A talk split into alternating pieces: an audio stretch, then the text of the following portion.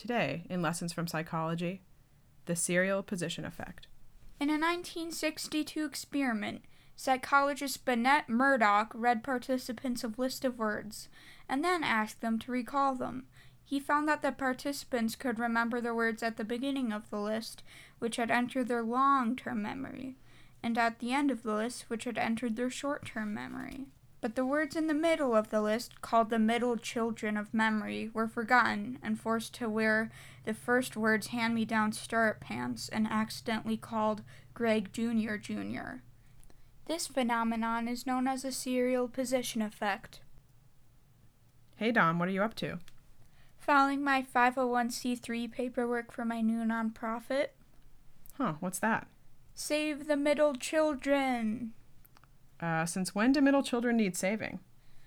Well, parents these days are only having one or two children, so as a result, middle children are going extinct. We don't want middle children going down the same road as the gray squirrel. But gray squirrels aren't extinct. Look, there's one right there. That's a premature brown squirrel. We all know I'm the squirrel expert here. We're not having this conversation again. Anyway, is that the nonprofit we're fundraising for at the National Podcast Day party? Something feels off. Wait, it's not National Podcast Day, it's National Middle Child Day.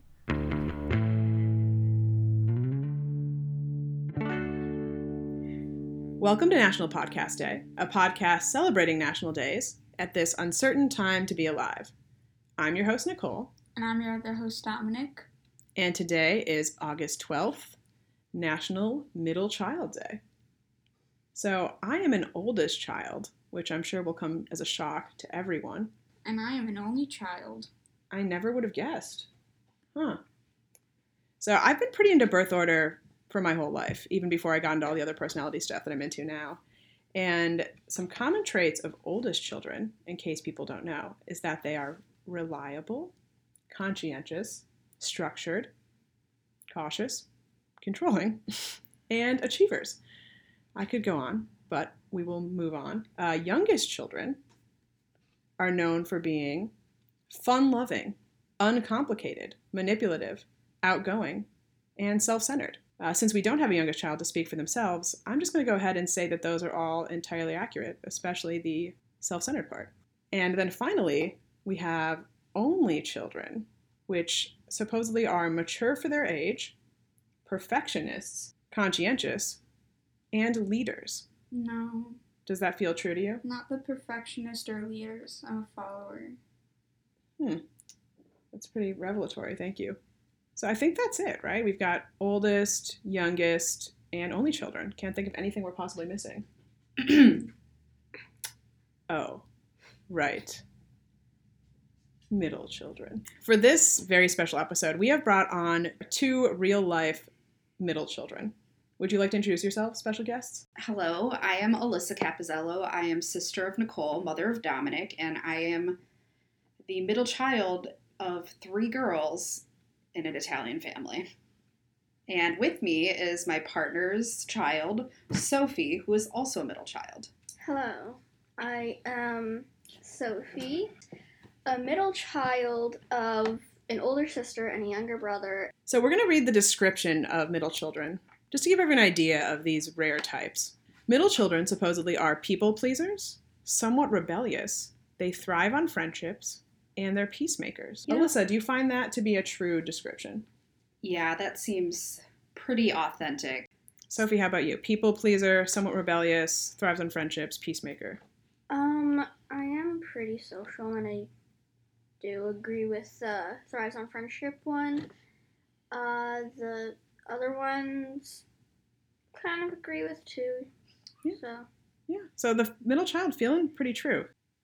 So we found out in looking up middle children that, like the black footed ferret, the African wild dog, and the giant panda, middle children are actually endangered and in danger of going extinct. This is an absolute tragedy.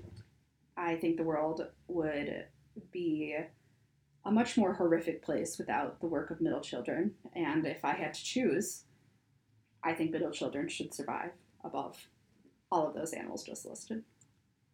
So you're saying if you had to pick, in this scenario between the giant panda, beloved by people throughout China and the rest of the world, or middle children. You are going middle children. You're gonna pick the middle every time. Yeah, hmm we're just so cute. Like, what's cuter, a panda or a child? Obviously, a child. A bald ape. Fair enough. Okay, so in our looking up middle children for Middle Child Day, we found out about something called middle child syndrome. And Dominic, as someone who has been dabbling in amateur psychology, got pretty into this. Sorry, he is going to administer a quiz to see if you have middle child syndrome, each of you, I'm nervous. as you should be. So I'm gonna start the quiz now. Do you feel comfortable playing alone? No, yes, sometimes, or if I'm only alone. Yes. Yeah. All right. Interesting.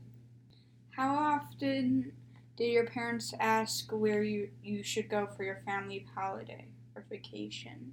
Never was it was never up to us. They totally asked. Where we should go when we were younger? They didn't listen to us, but they asked. I don't remember that. So is that even okay? Is that does that count? Is that even worse? So the options are never, always, sometimes, or rarely. I'm gonna go with rarely. I don't think we ever had much say of vacation. We always went to the ocean for mom, and we always had fun. Don't get me wrong, but I don't think we had much say of our location. I did weigh in heavy for Omaha though, but that was much later in life. You also uh, were the one that got us to go to that wax museum in St. Louis. That was your I didn't choice. pick St. Louis, and I have no regrets about that wax museum. What about you, Sophie? Um, probably rarely, because either they choose where we go, or if I do get to choose, it's like, oh, either we go to this place or we go to a different place, and like we all vote, and usually it's all the same place. So Yeah, it's not really a choice. yeah. What would you do if you needed help with something? Would you ask your parents for help, ask your siblings, or do it yourself? Or let everyone know about your problem? I think growing up, I would either do it myself or I would probably let everyone know about my problem. Still kind of do, and it still drives me nuts. Um, probably the same as Alyssa, but I either deny that I need help until I get really upset, and then I just beg for help. What is your greatest fear? Dying alone? Partner leaving you? Space robots? Or no one caring about you? I think maybe a little bit of all of those.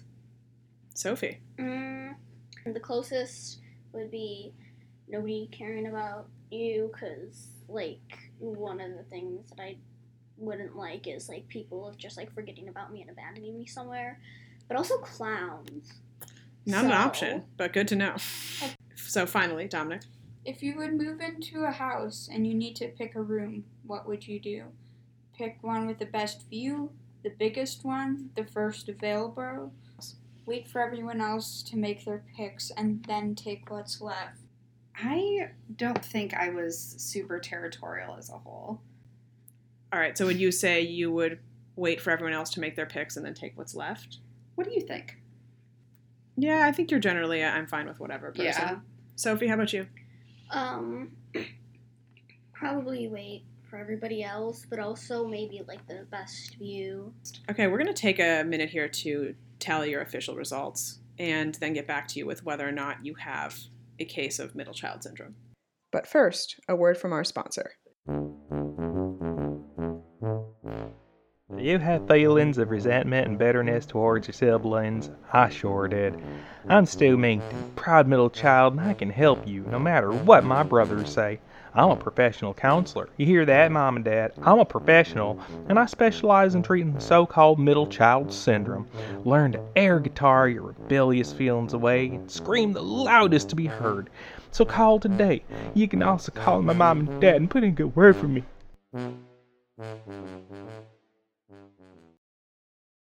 So we have tallied your results, and your options are bad, very bad, or insanely bad. And I'm afraid to inform you that your case is insanely bad. Oh, God. As an untrained, unlicensed child psychologist, I have the ethical responsibility to inform you that your case is terminal. All right. Well, this has been another episode of National Podcast Day. Happy Middle Child Day, everyone. Oh God.